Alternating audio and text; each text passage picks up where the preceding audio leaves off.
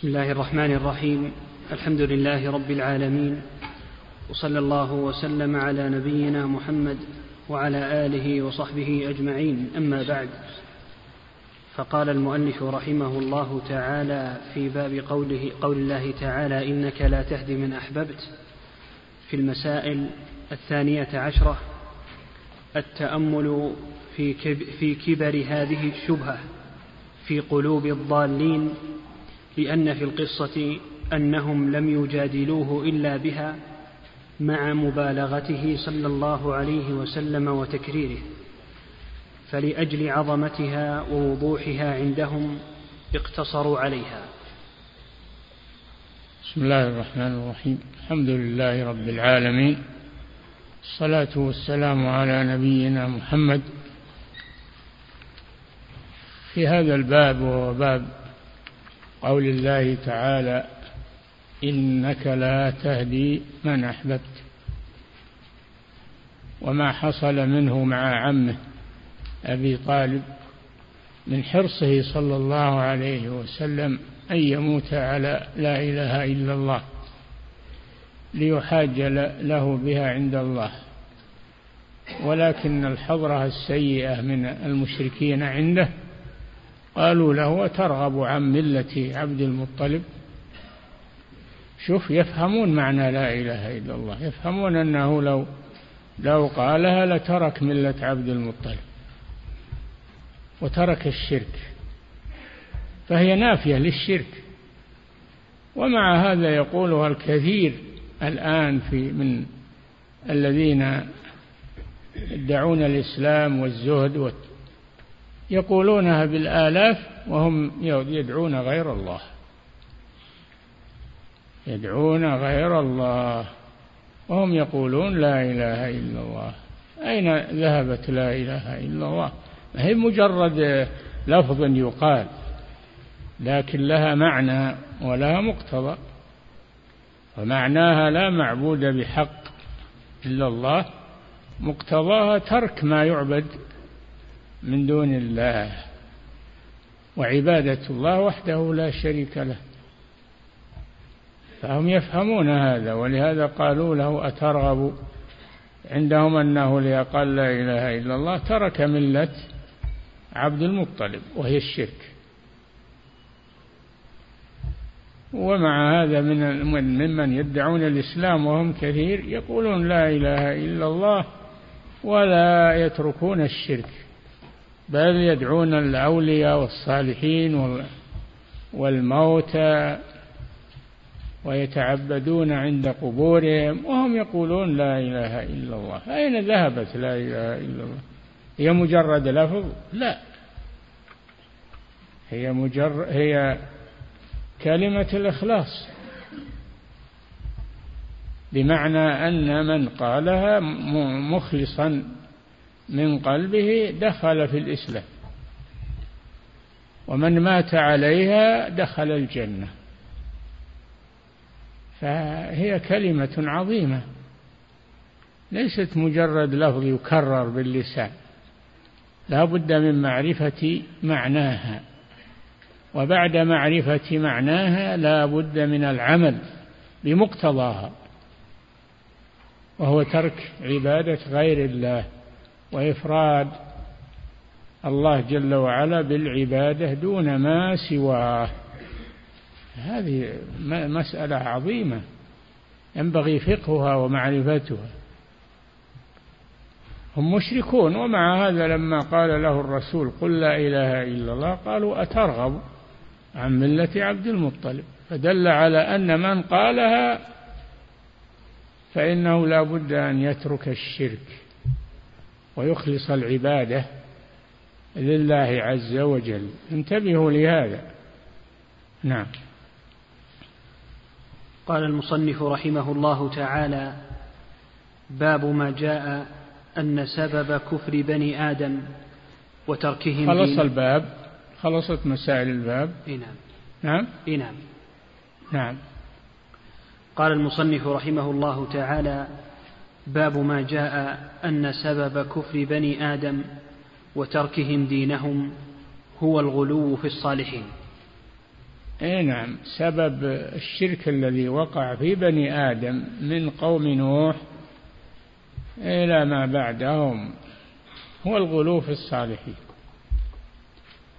بالموتى دعاؤهم من دون الله طلب الحوائج منهم. هذا غلو في الصالحين.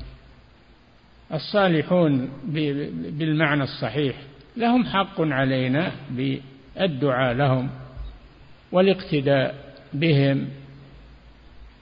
أما أننا نطلب منهم الحوائج ونتخذهم آلهة مع الله فهذا شرك أكبر. يخرج من الملة.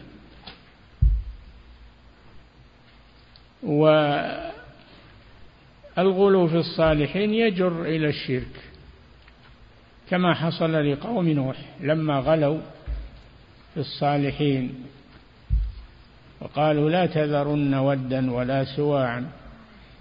قال لهم نوح عليه السلام يا قوم اعبدوا الله ما لكم من إله غيره. قالوا لا تذرن آلهتكم.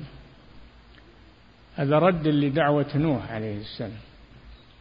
لا تذرن آلهتكم ولا تذرن ودا ولا سواعا ولا يغوث ويعوق ونسرا. هذه أسمى رجال صالحين من قوم نوح. لما ماتوا حزنوا عليهم. فجاءهم الشيطان فقال لهم صوروا صورهم. وانصبوها على مجالسهم. من أجل إذا رأيتموها تتذكرون أحوالهم وتنشطون على العبادة. ففعلوا ذلك.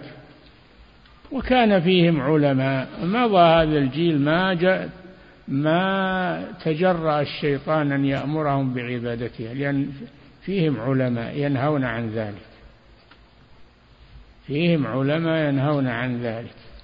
فلما مات العلماء من قوم نوح جاءهم مرة ثانية. قال لهم إن آباءكم ما نسب ما نصبوا هذه الصور إلا ليعبدوها وبها كانوا يسقون المطر. فصدقوه. فمن حين ذلك حدث الشرك في الأرض. أول ما حدث الشرك في الأرض.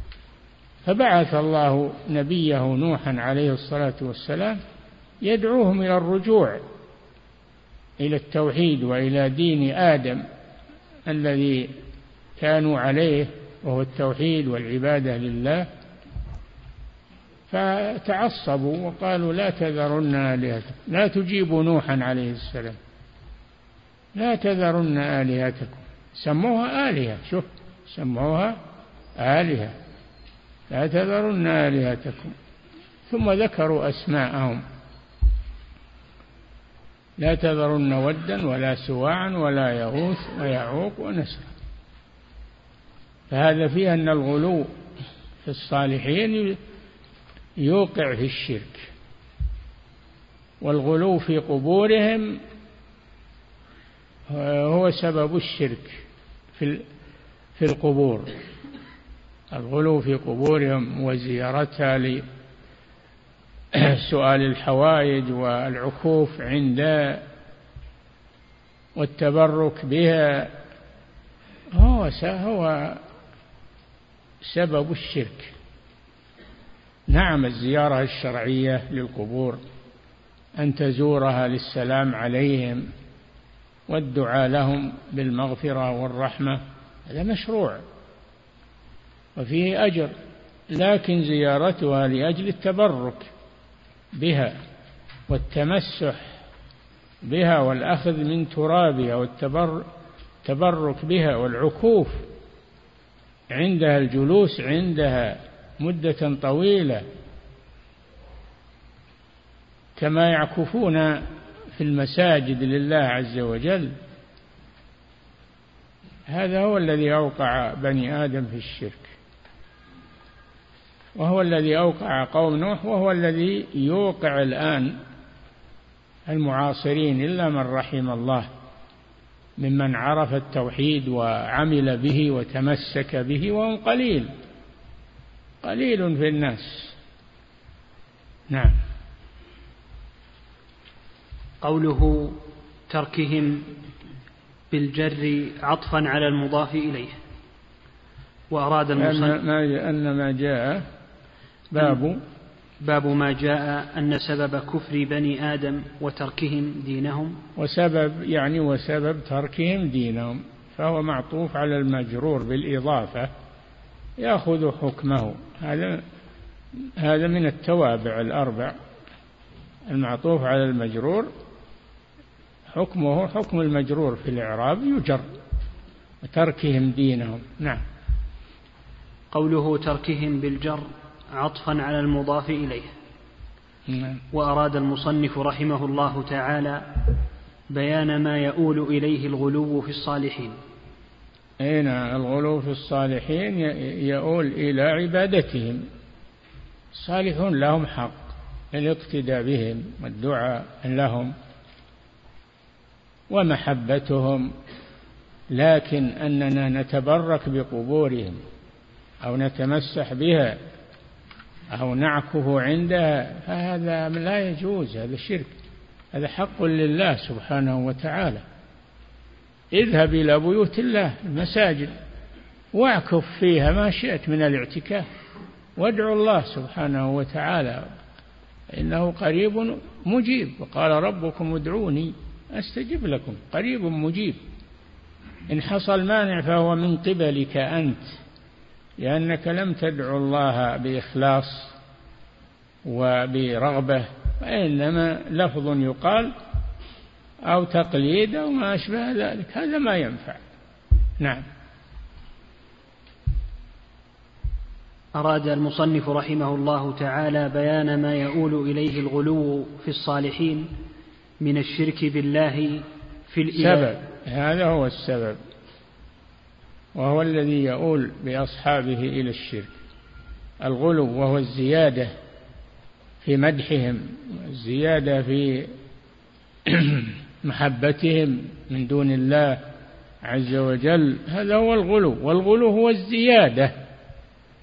يقال غلى القدر إذا زاد الماء فيه وارتفع فالغلو هو الزيادة. الغلو في القبور يصيرها أوثانا تعبد من دون الله. نعم. بيان ما يؤول إليه الغلو في الصالحين من الشرك بالله في الإلهية الذي هو أعظم ذنب عصي الله به. أعظم ذنب عصي الله به وأعظم ما نهى الله عنه هو الشرك. كما أن أعظم ما أمر الله به وأعظم ما عبد الله به هو التوحيد. نعم. وهو ينافي التوحيد ينافي ينافي التوحيد الغلو في الصالحين والتبرك بهم ينافي التوحيد يعني يبطل التوحيد ولا يجتمع هو وإياه. نعم.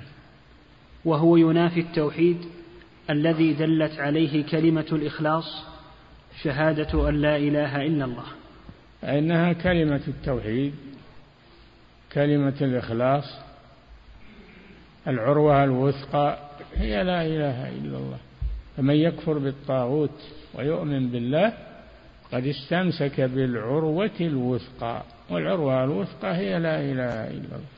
لكن معناها الكفر بالطاغوت والإيمان بالله. تنبه لهذا. ما هو مجرد لفظ يقال. وإذا عرفت معناها ما يكفي لا بد أن تعمل بمقتضاها فتترك عبادة غير الله عز وجل. نعم. قال المصنف رحمه الله تعالى وقول الله عز وجل يا أهل الكتاب لا تغلوا في دينكم ولا تقولوا على الله إلا الحق إنما المسيح عيسى ابن مريم رسول الله وكلمته ألقاها إلى مريم وروح منه. نعم النصارى غلوا في عيسى ابن مريم عليه الصلاة والسلام. بعضهم قال هو الله. قال الله جل وعلا لقد كفر الذين قالوا إن الله هو المسيح ابن مريم. وبعضهم قال هو ابن الله. ليس هو الله وإنما هو ابن الله. الله جل وعلا لم يتخذ ولدا لأن الولد شبيه بالوالد شريك له. الله ليس له شبيه ولا شريك سبحانه.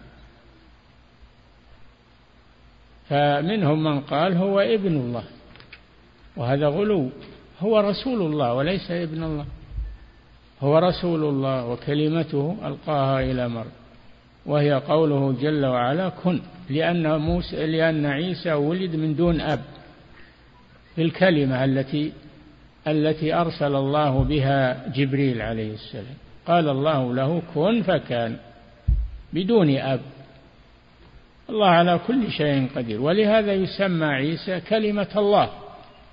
سمى كلمة الله لأنه وجد بكلمة بدون أب. وجد بكلمة بدون أب. نعم. قال الشارح رحمه الله الغلو هو الإفراط في التعظيم بالقول والاعتقاد. والإفراط يعني الزيادة في التعظيم. نعم. أي لا ترفع المخلوق عن منزلته التي أنزل الله. لا. أي لا ترفع المخلوق عن منزلته التي أنزل الله. فتنز نعم. لا ترفع المخلوق عن منزلته التي أنزله الله فيها. إن كان نبيا فهو نبي الله. هذه المنزلة التي أنزله الله فيها. وإن كان ملكا فهو من الملائكة فهو عبد الله لأن الملائكة عباد الله. عباد الله. لن يستنكف المسيح أن يكون عبدا لله ولا الملائكة المقربون. كلهم عباد لله. جبريل عليه السلام أكبر الملائكة وأفضلهم هو عبد الله. هو عبد الله. كل الملائكة عباد الله بل عباد مكرمون. أي الملائكة؟ عباد مكرمون عند الله سبحانه وتعالى. نعم. لا ترفع المخلوق عن منزلته التي أنزل الله فتنزلوه المنزلة التي لا تنبغي إلا لله. أي نعم لا ترفع المخلوق التي أنزله الله فيها إلى مرتبة الخالق فتدعونه وتطلبون منه الحوائج. هذا ما يطلب إلا من الله سبحانه وتعالى. نعم. والخطاب وإن كان لأهل الكتاب. هذا في الدنيا في في في, في الأموات. الأموات ما يطلب منهم الحوائج ولا شيء. أما الأحياء يمكن تطلب منهم ما يقدرون عليه من الحوائج. أما الأموات فلا يطلب منهم شيء. نعم. والخطاب وإن كان لأهل الكتاب فإنه عام يتناول جميع الأمة. الخطاب وإن كان لأهل الكتاب يا أهل الكتاب يعني النصارى فهو عام لجميع المخلوقين. نعم. يا أهل الكتاب لا تغلوا في دينكم فلا يجوز لنا أن نغلو في ديننا يعني نزيد في العبادة أو في الشخص نغلو فيه نرفعه فوق منزلته أو في العبادة بل نقتدي بالرسول صلى الله عليه وسلم. جاء ثلاثة نفر يحبون الخير وإلى بيوت النبي صلى الله عليه وسلم يسألون زوجاته عن عبادة الرسول صلى الله عليه وسلم ليقتدوا بها. فذكرت لهم زوجاته عبادة الرسول فكأنهم تقالوها لكن التمسوا العذر للرسول صلى الله عليه وسلم وقالوا إنه قد غفر له ما تقدم من ذنبه وما تأخر. يعني فليس هو بحاجة إلى العمل. كذا زين لهم الشيطان. فقال أحدهم أما أنا فأصلي ولا أنام. قال الآخر وأما أنا فأما فأصوم ولا أفطر. أصوم ولا أفطر. وقال الثالث أنا لا أتزوج النساء. من باب يعني التبتل من باب التبتل والتفرغ للعبادة. فلما جاء النبي صلى الله عليه وسلم وأخبر عن ذلك قال أنتم الذين قلتم كذا وكذا.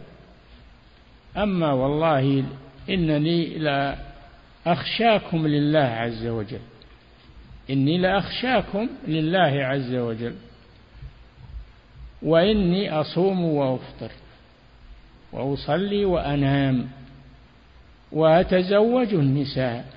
فمن رغب عن سنتي فليس مني.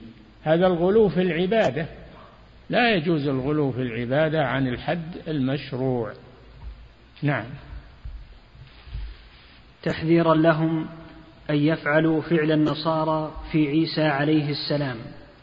أي نعم أن يفعلوا مع محمد صلى الله عليه وسلم كما فعل النصارى مع عيسى من الغلو من رفعه من مكانته إلى مكانة آه، يشركون يشركونه مع الله فيها. نعم. واليهود في العزير. قالت اليهود عزير ابن الله. هذا هذا غلو. وعزير هذا كان قيل إنه نبي من أنبياء بني إسرائيل وقيل إنه عابد من بني إسرائيل. عابد من بني إسرائيل وعالم من علمائهم. غلوا فيه غلوا في عزير وقالوا ابن الله. قالت اليهود عزير ابن الله. وقالت النصارى المسيح ابن الله فلا تتبعوهم في ذلك وتقولون إن محمدا إنه له فضل يرفعه حتى يكون بمرتبة الله فتدعونه من دون الله عز وجل. لا تغلوا في دينكم ولا تقولوا على الله إلا الحق. إنما المسيح عيسى بن مريم عيسى ابن مريم نسبه إلى أمه لأنه ليس له أب وإنما وجد بالكلمة. قال الله له كن فكان ولذلك يسمى كلمة الله. ولا تغلوا في دينكم ولا تقولوا على الله إلا الحق. إنما المسيح عيسى ابن مريم رسول الله. وكلمته ألقاها إلى مريم وروح منه. يعني أنه وجد الروح التي أرسل الله بها جبريل فنفخها في مريم فحملت بعيسى عليه السلام. كلمته ألقاها إلى مريم وروح منه. فآمنوا بالله ورسله ولا تقولوا ثلاثة. ينهى النصارى أن يقولوا ثلاثة. يقولون الله وعيسى وروح القدس. ثلاثة. يقولون ثلاثة. الآلهة ثلاثة. الله عيسى روح القدس وهو جبريل عليه السلام. لا تغلوا في دينكم ولا تقولوا على الله إلا الحق. إنما المسيح عيسى بن مريم رسول الله. وكلمته ألقاها إلى مريم وروح منه فآمنوا بالله ورسله ولا تقولوا ثلاثة انتهوا خيرا لكم إنما الله إله واحد. سبحانه تنزيه لله سبحانه أن يكون له ولد. له ما في السماوات وما في الأرض ما بحاجة إلى الولد. هو يملك السماوات والأرض ومن فيهن فليس بحاجة سبحانه إلى الولد. غني عن ذلك. نعم. كما قال تعالى ألم يأن للذين آمنوا أن تخشع قلوبهم لذكر الله وما نزل من الحق ولا يكونوا كالذين أوتوا الكتاب من قبل فطال عليهم الأمد فقست قلوبهم وكثير منهم فاسقون. حذر الله هذه الأمة في سورة الحديد. أن تقسو قلوبهم كما قست قلوب من قبلهم. فيؤول بهم ذلك إلى ترك عبادة الله سبحانه وتعالى وترك دعائه. ألم يأن للذين آمنوا؟ أما حان للذين آمنوا؟ أما ألم يأن للذين آمنوا؟ أن تخشع قلوبهم لذكر الله. تخشع قلوبهم للقرآن كلام الله ولاسم الله إذا ذكر. إذا ذكر الله وجلت قلوبهم. هكذا المؤمنون. إذا ذكر الله وجلت قلوبهم خوفا من الله سبحانه وتعالى. ولا يكونوا كالذين أوتوا الكتاب يعني النصارى. ولا يكونوا كالذين أوتوا الكتاب. ألم يان للذين آمنوا أن تخشع قلوبهم لذكر الله وما نزل من الحق وهو القرآن؟ ولا يكونوا كالذين أوتوا الكتاب من قبل فطال عليهم الأمد. يعني تأخر بهم الوقت فقست قلوبهم ونسوا الله عز وجل وحدث فيهم الشرك طال عليهم الأمد قست قلوبهم. وكثير منهم فاسقون يعني خارجون الفسق هو الخروج فاسقون يعني خارجون عن طاعة الله. ولم يأن للذين آمنوا أن تخشع قلوبهم لذكر الله وما نزل من الحق ولا يكونوا كالذين أوتوا الكتاب من قبل فطال عليهم الأمد فقست قلوبهم وكثير منهم فاسق. ثم قال جل وعلا اعلموا أن الله يحيي الأرض بعد موتها. يعني وإن قست قلوبكم فإن الله قادر على أن يحييها.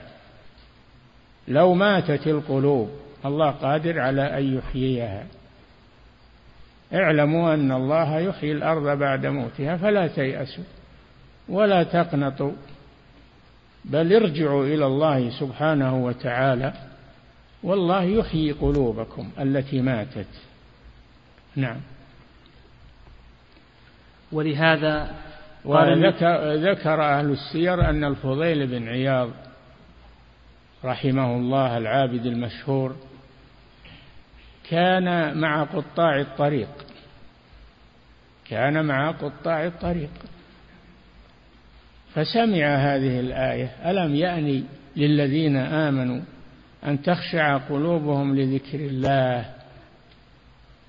فخشع قلبه لذكر الله وترك قطع الطريق وتاب إلى الله. تفرغ للعبادة. قال بلى والله بلى والله. فترك مهنة قطع الطريق وأقبل على عبادة الله وأصبح من أفضل الصالحين رحمه الله. القرآن يحيي القلوب إذا أقبلت عليه. نعم. ولهذا قال النبي صلى الله عليه وسلم لا تطروني كما أطرت النصارى ابن مريم. ويأتي. يقول صلى الله عليه وسلم لا تطرون يعني لا تغلوا في مدحي لا تغلوا في مدحي فترفعوني فوق منزلتي. لما قال له قوم أنت سيدنا وابن سيدنا؟ قال لا يستجرينكم الشيطان. قولوا بقولكم أو بعض قولكم أنا محمد رسول الله. أنا محمد عبد الله ورسوله. يعني لست ملكا من الملائكة وليس لي شركة في ملك الله سبحانه إنما أنا رسول ومبلغ إنما أنا عبد الله عبد الله قدم عبد الله على رسوله أن أنا عبد الله ورسوله. نعم. فكل من دعا نبيا أو وليا فكل من دعا نبيا أو وليا من دون الله فقد اتخذه إلها. نعم كل من دعا غير الله فقد اتخذ هذا المدعو إلها. وأشرك بالله لأن الدعاء أعظم أنواع العبادة. فإذا دعا غير الله وقع في أعظم الشرك. نعم. وضاها النصارى في شركهم. وضاها يعني شابه النصارى في شركهم. نعم. وضاها اليهود في تفريطهم. اليهود مفرطون يعني متكاسلون وعندهم علم لكن ليس عندهم عمل.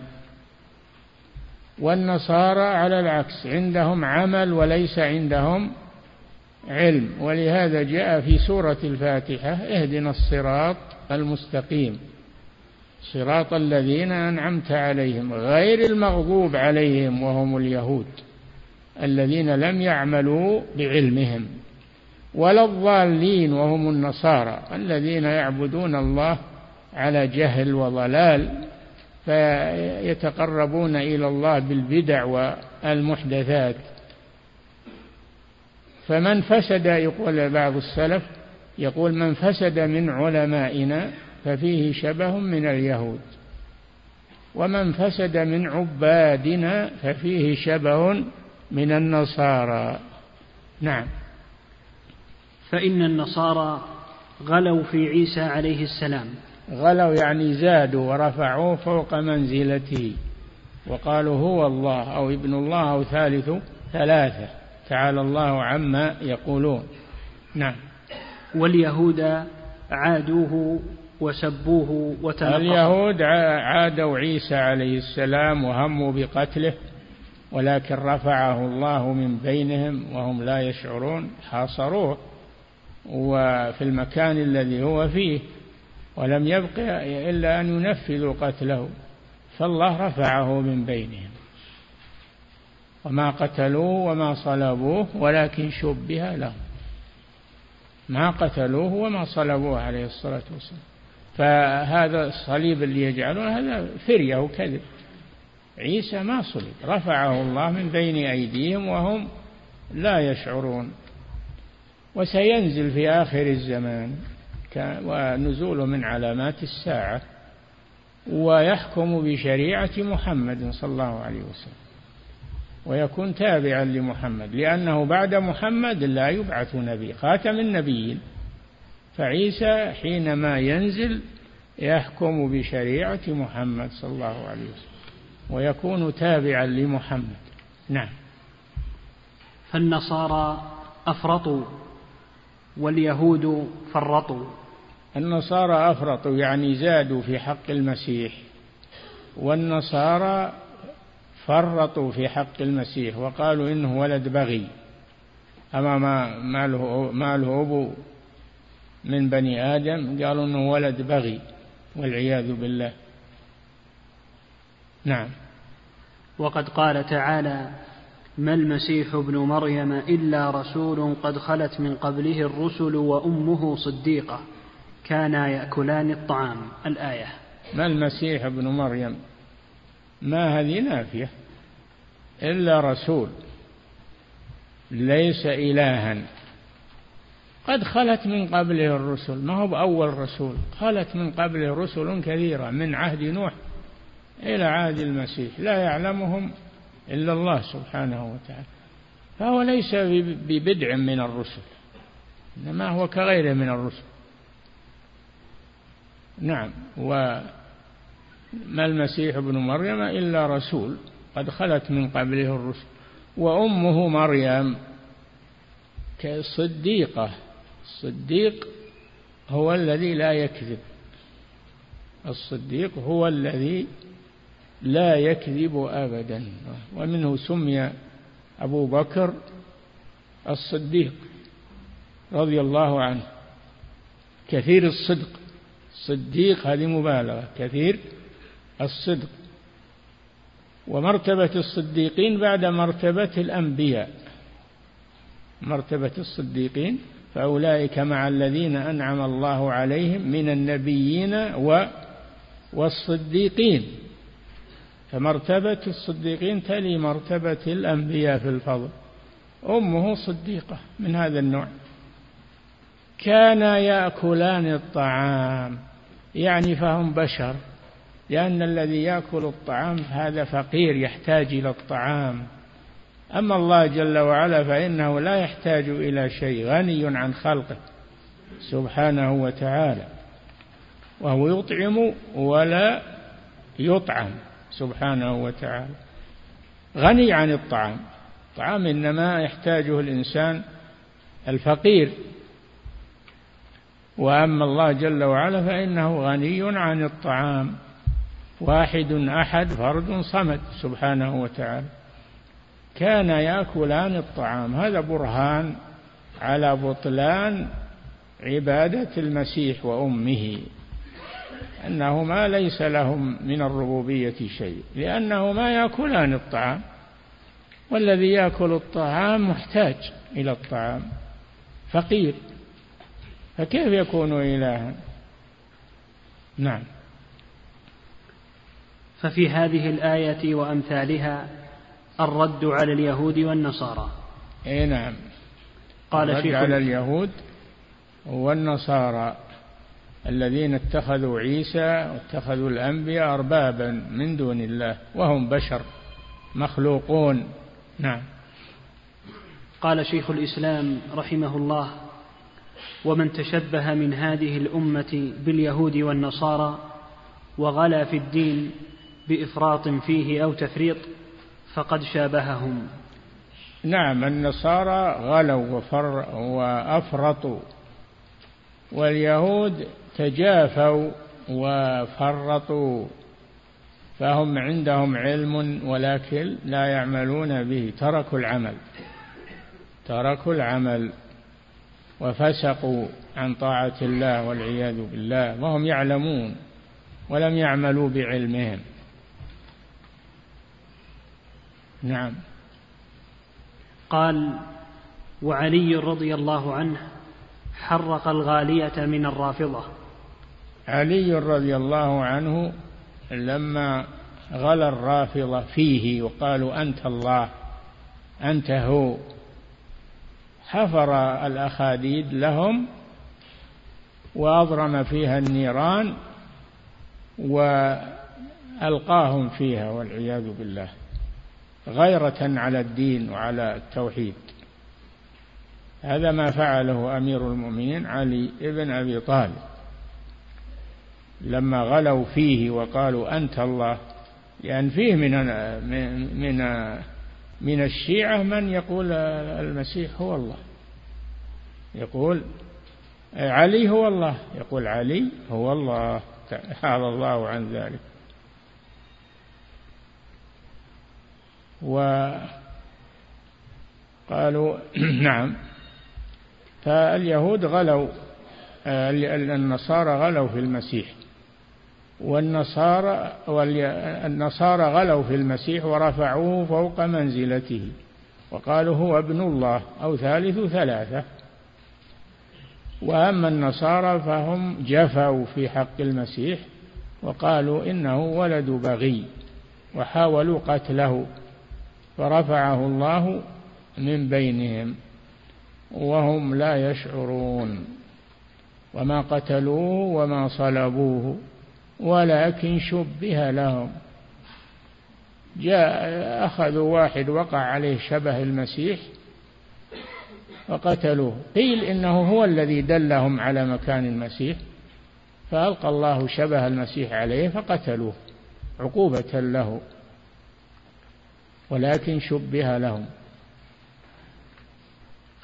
فهم كذبوا في أنهم صلب فهذا الصليب الذي ينصبونه ويزعمون أنه, أنه صورة المسيح وهو مصلوب هذا كذب. هذا إنما إنما دعاهم إليه يهودي. ادعى النصرانية. ادعى متابعة المسيح وتورع. ثم دس عليهم هذه الفرية. وقال هذا المسيح مصلوب. والله جل وعلا يقول وما قتلوه وما صلبوه ولكن شبه لهم. نعم. قال وعلي رضي الله عنه حرق الغالية من الرافضة فأمر وكان ابن عباس يوافقه على قتلهم ولكن يقول لو أنه قتلهم بالسيف لكان أحسن لأن الله لأن النار لا يعذب بها إلا الله كما قال النبي صلى الله عليه وسلم. نعم. وعلي رضي الله عنه حرق الغالية من الرافضة فأمر بأخاديد خدت لهم عند باب كندة فقذفهم فيها. نعم. واتفق الصحابة على قتلهم لكن ابن عباس رضي الله عنهما مذهبه أن يقتلوا بالسيف من غير تحريق. وهو لا يعذب بالنار إلا رب النار. نعم. وهو قول أكثر العلماء. اي نعم أنه لا يحرق. لا يحرق الرافضي إذا بلغ هذه المرتبة وإنما يقتل بالسيف. نعم. قال المصنف رحمه الله تعالى في الصحيح عن ابن عباس رضي الله عنهما في قول الله تعالى وقالوا لا تذرن آلهتكم ولا تذرن ودا ولا سواعا ولا يغوث ويعوق ونسرا قال هذه أسماء رجال صالحين من قوم نوح نعم. فلما هلكوا أوحى الشيطان إلى قومهم أن انصبوا إلى مجالسهم التي كانوا يجلسون فيها أنصابا وسموها بأسمائهم. أنصابا يعني صورهم صورهم عليها نعم. حتى كأنه جالس في مكانه إذا شفتم صورته كأنه جالس في مكانه نعم. وسموها بأسمائهم. وهذا فيه خطر التصوير هذا فيه خطر التصوير. سواء كان مجسما أو فوتوغرافيا أو رسما باليد. نعم. وسموها بأسمائهم ففعلوا ولم تعبد حتى إذا هلك أولئك ونسي العلم عبدت. نسي العلم يعني مات العلماء وفي رواية نسخ العلم يعني مات العلماء وهذا فيه مكانة العلماء في الأمة. وأن الله يحفظ بهم دينه ولا يستطيع الشيطان أن يموه عليهم. لما مات العلماء ما بقي أحد ينكر آه، تسلط الشيطان على قوم نوح. نعم. قوله في الصحيح أي صحيح البخاري. وهذا الأثر اختصره المصنف رحمه الله. نعم. ولفظ ما في البخاري عن ابن عباس رضي الله عنهما صارت الأوثان التي في قوم نوح في العرب بعد أما ود فكانت لكلب بدومة. نعم بعد بعد عهد قوم نوح وجاء الطوفان الذي أغرق الله به قوم نوح ودفن هذه التماثيل وغابت في الأرض. دفن هذه التماثيل وغابت في الأرض. وكان في مكة في العرب كان لهم ملك كان لهم ملك من العرب.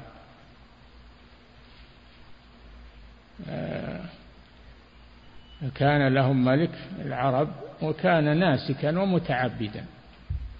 فذهب إلى الشام فوجدهم يعبدون الأصنام.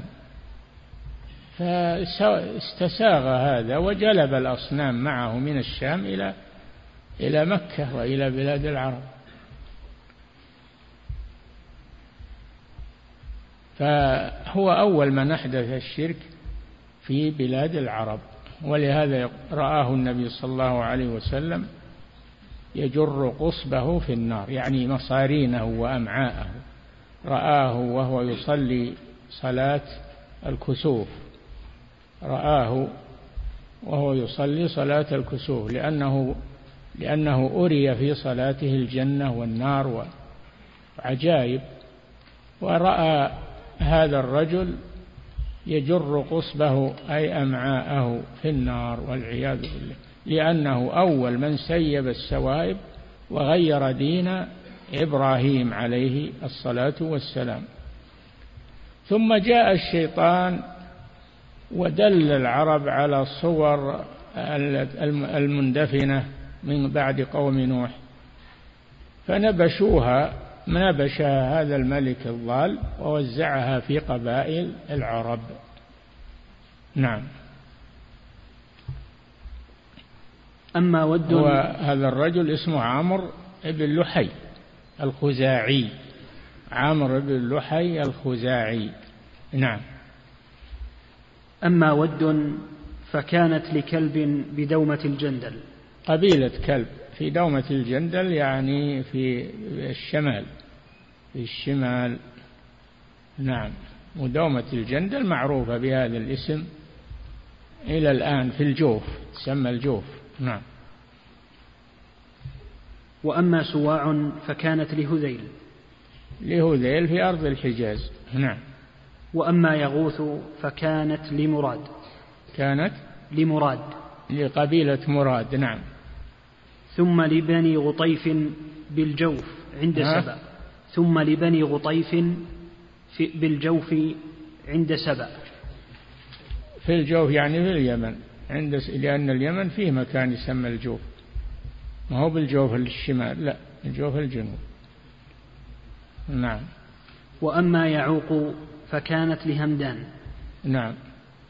وأما نسر فكانت لحمير. حمير يعني باليمن. نعم. لآل ذي الكلاع. نعم. أسماء رجال صالحين في قوم نوح إلى آخره. وروي عن عكرمة والضحاك وابن إسحاق نحو ذلك. أي نعم. أن أصلها رجال صالحون. صورت هذه الصور. صورت هذه الصور بمشورة الشيطان واحتفظ بها ثم آل الأمر إلى أن عبدت وصارت أوثانا تعبد في قبائل العرب. نعم. وقال ابن جرير حدثنا ابن حميد حدث قال حدثنا مهران عن سفيان عن موسى عن محمد بن قيس أن يغوث ويعوق ونسر كانوا قوما صالحين من بني آدم. إيه نعم.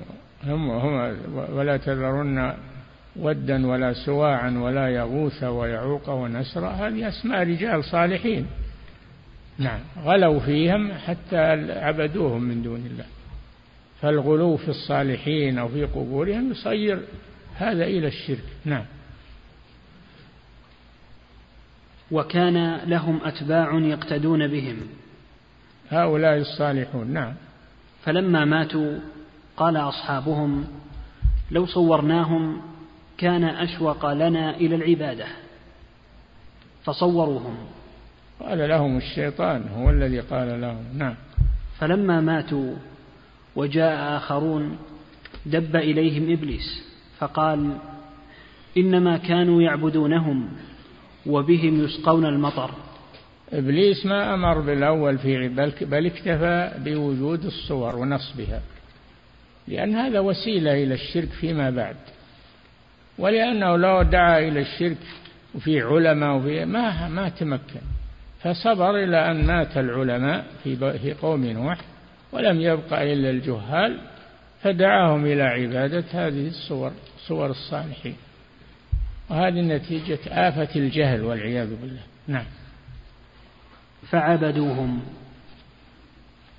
نعم. عبدوهم وعند ذلك أرسل الله نوحا عليه الصلاة والسلام يدعوهم إلى التوحيد. نعم. قوله أن أنصبوا هو بكسر الصاد المهملة. أنصبوا نعم. أنصبوا بفتح الهمزة كسر الصاد أي ارفعوا مكانه نعم.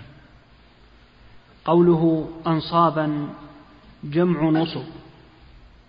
والمراد به هنا الأصنام المصورة على صور أولئك الصالحين. هي الأصنام المصورة على صور الصالحين. هذه الأنصاب. يا أيها الذين آمنوا إنما الخمر والميسر والأنصاب. يعني يعني الأوثان. يعني الأوثان. إنما الخمر والميسر والأنصاب رجس من عمل الشيطان. فاجتنبوه لعلكم تفلحون. إنما يريد الشيطان أن يوقع بينكم العداوة والبغضاء في الخمر والميسر ويصدكم عن ذكر الله وعن الصلاة فهل أنتم منتهون؟ نعم. والمراد به هنا الأصنام المصورة على صور أولئك الصالحين التي نصبوها في مجالسهم. نعم. وسموها بأسمائهم. وفي سياق حديث ابن عباس ما يدل على أن الأصنام تسمى أوثانا. نعم سواء سميته صنما أو وثنا لكن الأصل أن الصنم ما كان على صورة على صورة حيوان إما إنسان وإما دابة. وأما الوثن فهو ما ليس على صورة مثل القبر. اللهم لا تجعل قبري وثنا يعبد فكل ما عبد من دون الله فهو وثن. وليس كل ما عبد يكون صنما إلا إذا كان على صورة. نعم. فاسم الوثن يتناول كل معبود من دون الله سواء كان قبرا أو شجرة أو غير ذلك كلها تسمى أوثان نعم. سواء كان ذلك المعبود قبرا أو مشهدا أو صورة أو غير ذلك. نعم. قوله حتى إذا هلك أولئك أي الذين صوروا تلك الأصنام.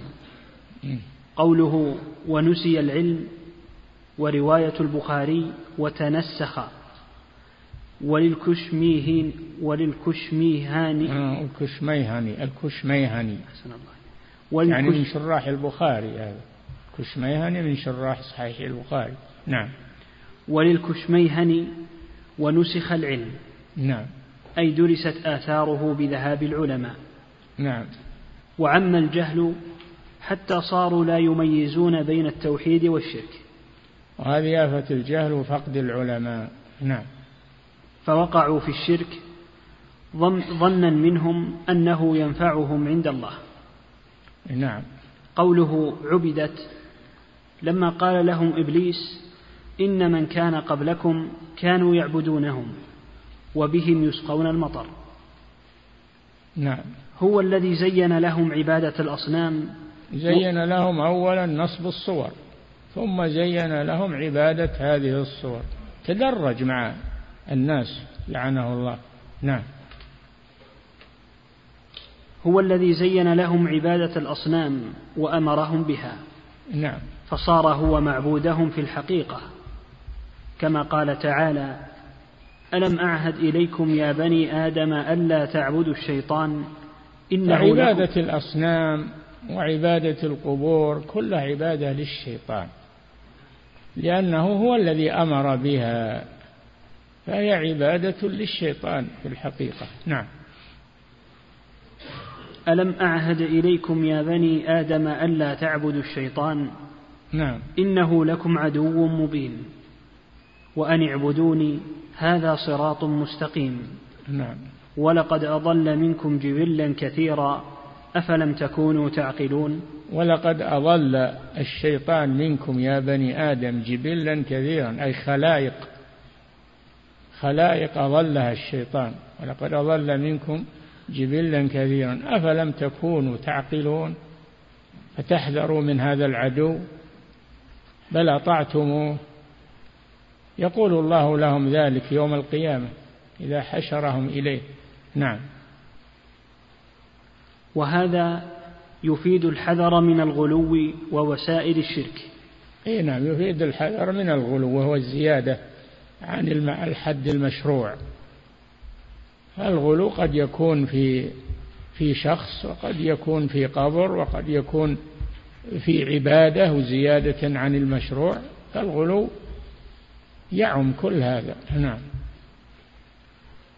وهذا يفيد الحذر من الغلو ووسائل الشرك وإن كان القصد بها حسنا. ووسائل الشرك. فنصب الصور هذا وسيلة من وسائل الشرك. ولهذا لا تدخل الملائكة بيتا فيه كلب ولا صورة. يعني صورة منصوبة. أما الصور المهانة والتداس هذه لا لا أثر لها ولا ولا تمنع دخول الملائكة لأنها مهانة. جرائد ملقاة في الأرض يمر عليها الناس فيها صور هذه مهانة لا قيمة لها. لكن الصور المحتفظ بها إجلالا أو احتراما لا هذه هي المحل المحذور وهي التي تجلب الشيطان للبيوت. نعم. في من يصور قريبه أو أباه ويحتفظ بصورته يقول للذكريات. هذا لا يجوز. نعم. فإن الشيطان أدخل أولئك في الشرك من باب الغلو في الصالحين. إيه نعم. والإفراط في محبتهم. كما قد وقع مثل ذلك في هذه الأمة. كما وقع وقع لقوم نوح لما غلوا في الصالحين وقعوا في الشرك. كذلك وقع في هذه الأمة من غلا في الصالحين فوقع في الشرك. وهذا كثير في هذه الأمة الآن. القبور التي تعبد ولها آه، سدنة ولها آه، صناديق نذور ولها ولها معروفة عند الجميع. إلا هذه البلاد طهرها الله بدعوة هذا الإمام مصنف هذا الكتاب. طهرها الله ولا كان فيها بالأول طهرها الله بدعوة الشيخ رحمه الله نعم كما قد وقع مثل ذلك في هذه الأمة أظهر أظهر لهم الغلو والبدع في قالب تعظيم الصالحين ومحبتهم. أي نعم. ليوقعهم فيما هو أعظم من ذلك. تدرج بهم نعم. من عبادتهم لهم من دون الله. هذا قصده. لكنه ما يأمر بذلك أول وهلة بل يتدرج ببني آدم شيئا فشيئا. نعم. وفي رواية يكفي. وفي رواية إيش؟ أنهم قالوا ما عظم أولنا هؤلاء؟ نعم. وفي رواية أنهم قالوا ما عظم أولنا هؤلاء؟ ما عظم. نعم. إيش ما عظم؟ هكذا. ها؟ هكذا. إيه اقرأ. ما ما عظم أولنا هؤلاء؟ أولنا إيه قل أولنا. ما سمعت كلمة أول أكلتها. نعم. ما عظم أولنا هؤلاء؟ أيه؟ إلا وهم يرجون شفاعتهم عند الله. يكفي نقف عند هذا. نعم.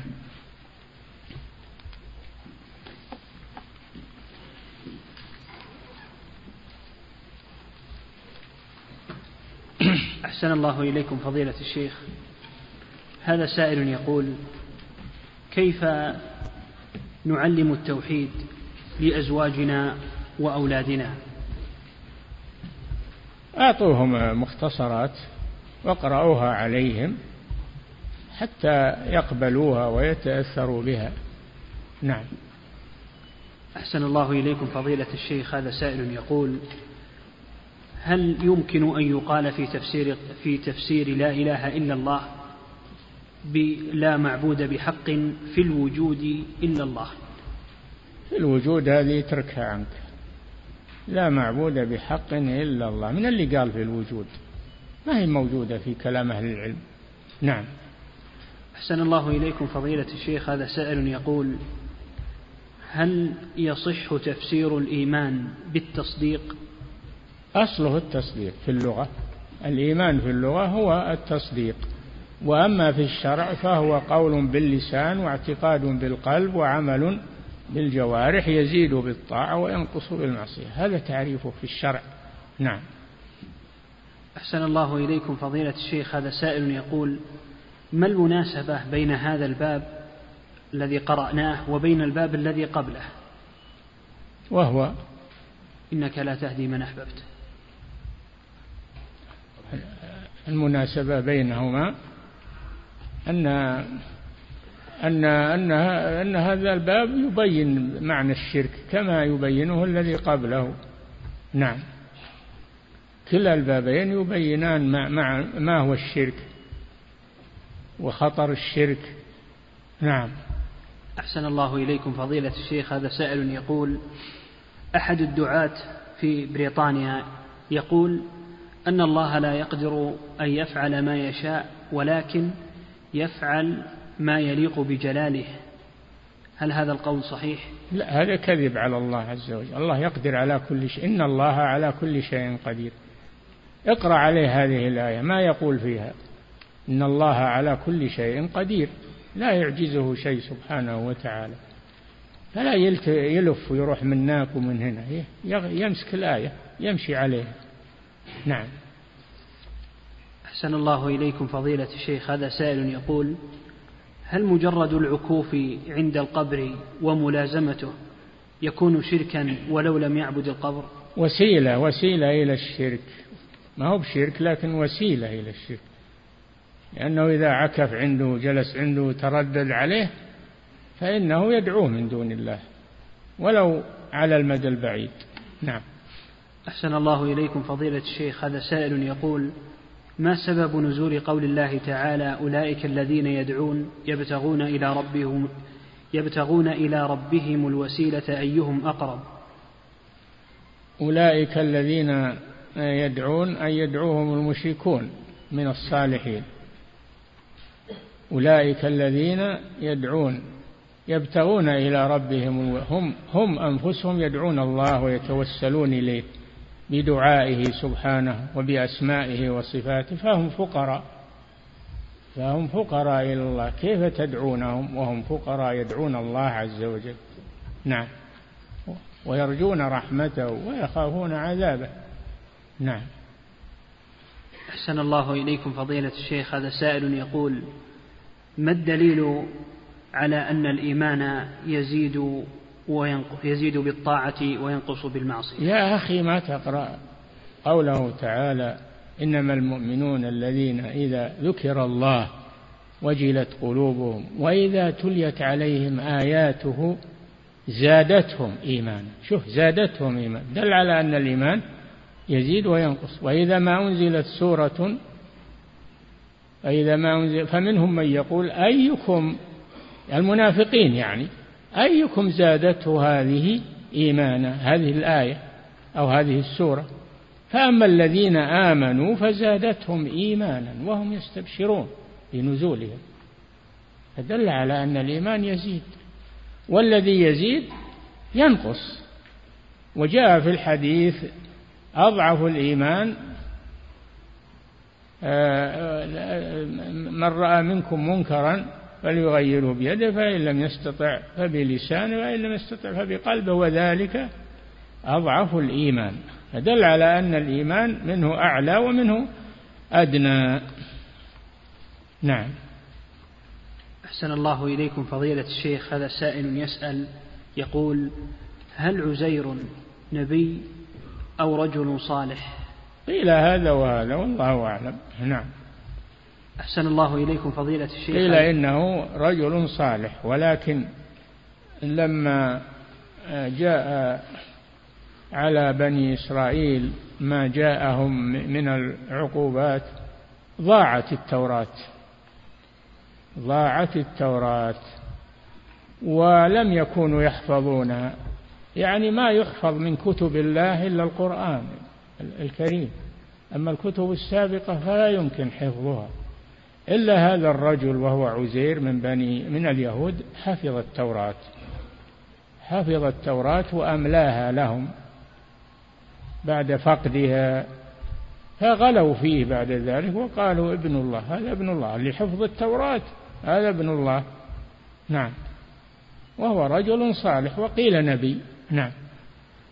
أحسن الله إليكم فضيلة الشيخ. هذا سائل يقول قال الشارح رحمه الله الغلو هو الإفراط في التعظيم بالقول والاعتقاد. ألا يشمل الغلو بالفعل؟ نعم.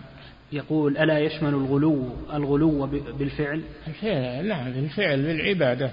اللي قال أنا أصوم ولا أفطر هذا غلو في العبادة وبالفعل أيضا. فهو يشمل الغلو في الشخص الغلو في العبادة الغلو في الرسل. نعم.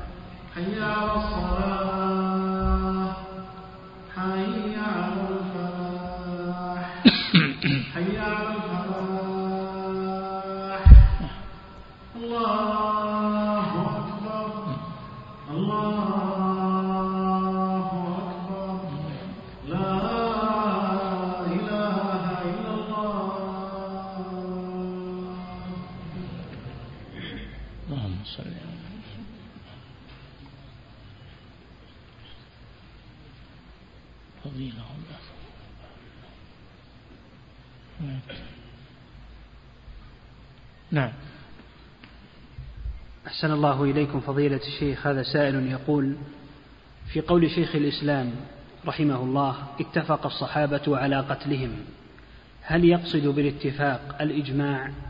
نعم الاتفاق هو الإجماع أجمعوا على قتلهم لما غلوا في علي وقالوا أنت الله ما في أحد يبي يخالف في قتلهم. لكن طريقة القتل هي اللي اختلفوا فيها مع علي. علي حرقهم وهم يقولون لا يقتلون بالسيف. نعم. أحسن الله إليكم فضيلة الشيخ هذا سائل يقول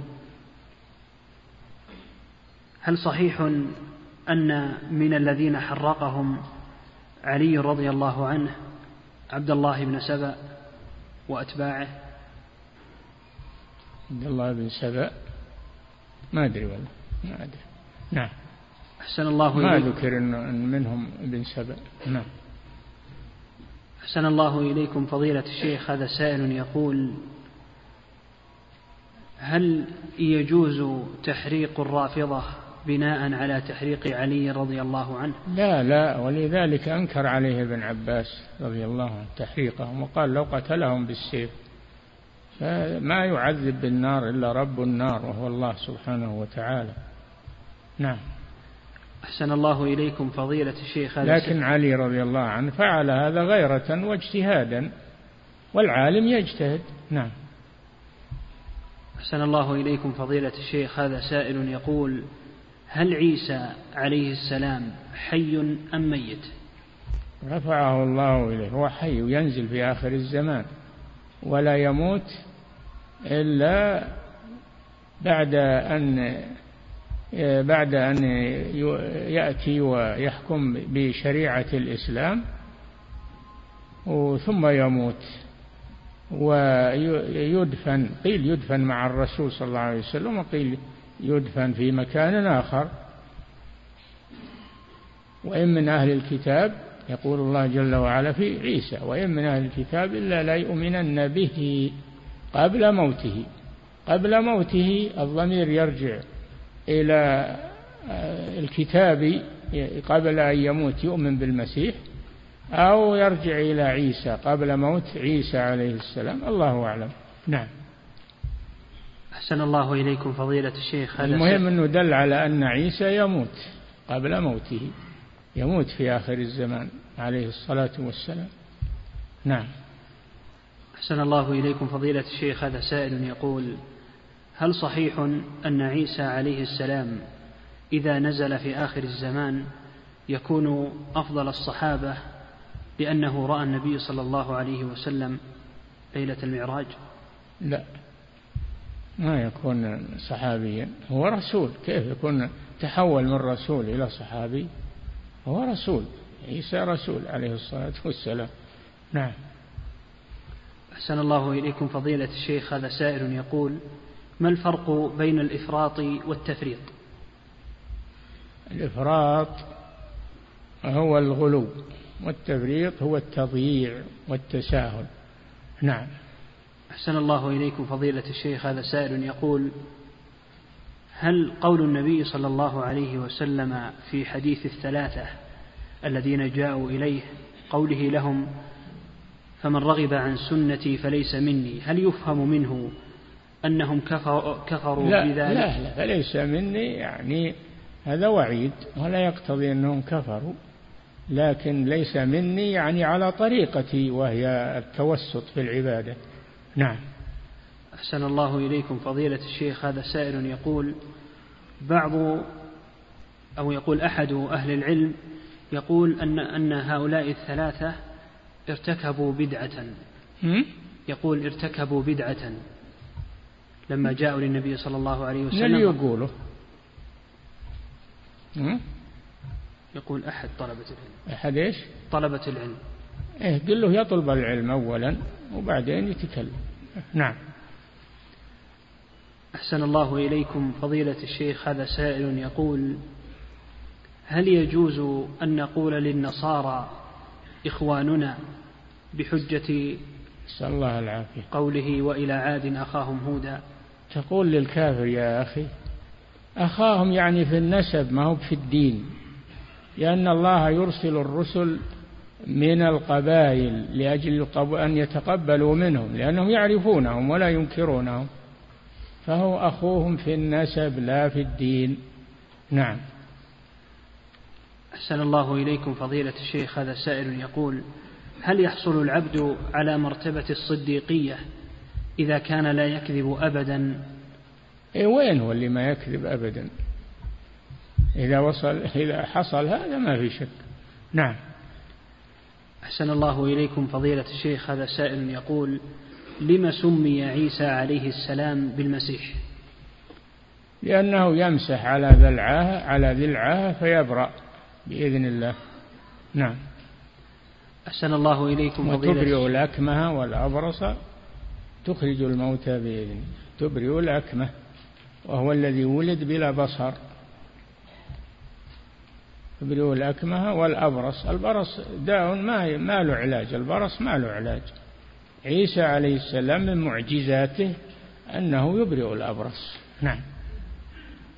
أحسن الله إليكم فضيلة الشيخ. هذا سائل يقول أجدادنا ماتوا على عبادة الأضرحة.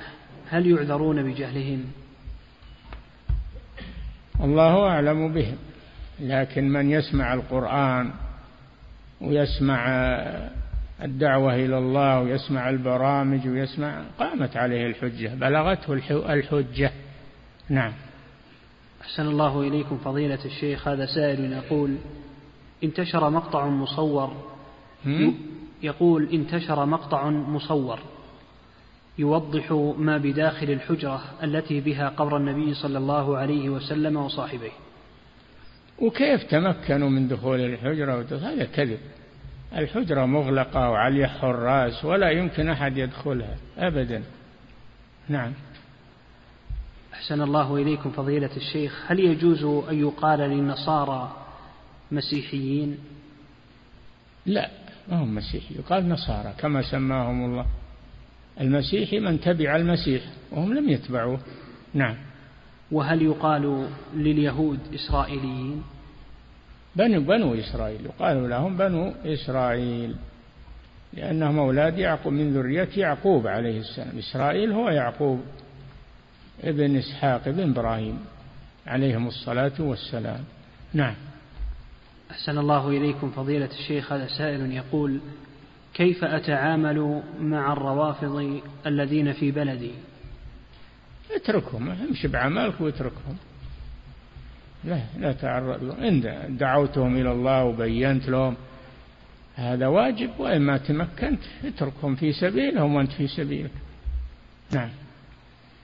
أحسن الله إليكم فضيلة الشيخ. هذا سائل يقول رجلان رضعا من امرأة ليست أمهم من النسب. فهل يكون أخوين؟ نعم ما دام رضع من امرأة واحدة فهم أخوان من الرضاع لا من النسب. نعم. أحسن الله إليكم فضيلة الشيخ. هذه سائلة تقول أخي يريد أن يأخذ ميراثي وأخواتي. ها؟ يقول تقول أخي يريد أخذ ميراثي وأخواتي. إيه؟ وأمي تساعده على ذلك فهل أسمع كلام أمي؟ لا إذا أنك لا يشتكوهم على المحكمة تستدعيهم وتبين لهم. نعم. أحسن الله إليكم فضيلة الشيخ هذا سائل يقول كيف يؤدي الجندي المسلم المرابط صلاة الخوف في حالة المناوشة المستمرة؟ أيه يؤدي صلاة الخوف كما جاءت في القرآن يطبقها يتعلمها ويطبقها نعم. أحسن الله إليكم فضيلة الشيخ هذا سائل يقول كيف أطلب الهداية من الله؟ ها؟ يقول كيف أطلب الهداية من الله؟ اطلبها. اطلب الهداية اهدنا الصراط المستقيم. ما أنت بتقرأ الفاتحة في كل ركعة من صلاتك؟ هذا دعاء. اهدنا أي اللهم اهدنا. تطلب من الله أن يهديك. نعم. أحسن الله إليكم فضيلة الشيخ. هذا سائل يقول تنتشر الدورات العلمية في هذا البلد وبعض زملائي ينهوني عن حضور بعضها بدعوى أن المشايخ فيها مجهولون. ما أعرفها والله ما أقول فيها شيء لأني ما أعرفها. نعم. أحسن الله إليكم. فضيلة الشيخ هذا سائل يقول امرأة توفي زوجها ولديها بنات متزوجات يسكن بعيدا عنها ولا تستطيع المبيت وحدها في البيت فهل لها أن تغادر بيتها عند أحد بناتها؟ تجي واحدة منهن وتبيت عندها. وكل واحدة ليلة من الليالي تعاقبا عندها تعاونا معها. نعم. فإذا لم يحصل هذا واحتاجت إلى المبيت في بيت آخر فإنها تبيت فيه. نعم. أحسن الله إليكم فضيلة الشيخ. هذا سائل يقول كيف الجمع بين منع من يأكل الحرام من إجابة دعائه؟ وبين أن الله تعالى يجيب دعوة المضطر. وبين؟ من وبين أن الله تعالى يجيب دعوة المضطر. كيف الجمع بين منع من يأكل حراما من إجابة دعائه وبين أن الله تعالى يجيب دعوة المضطر. ما بينهن يا أخي تنافي. ما بينهن تنافي. الله يطعم الكافر. الكافر الذي يشرك بالله الله يطعمه ويرزقه. أليس كذلك؟ الله يرزقه وإن كان كافرا. ما من دابة في الأرض إلا على الله رزقها. نعم. أحسن الله إليكم فضيلة الشيخ. هذا سائل يقول امرأة كانت مع رفقة لها في داخل الحرم المكي فخرجت لقضاء حاجتها ثم أتاها الحيض هناك فاحتاجت للدخول للمسجد لإبلاغهن بذلك فهل عليها شيء في دخولها؟ ما في مانع. لكن لا تجلس. الدخول ما هو ممنوع لكن لا تجلس فيه. نعم. انتهى. الله تعالى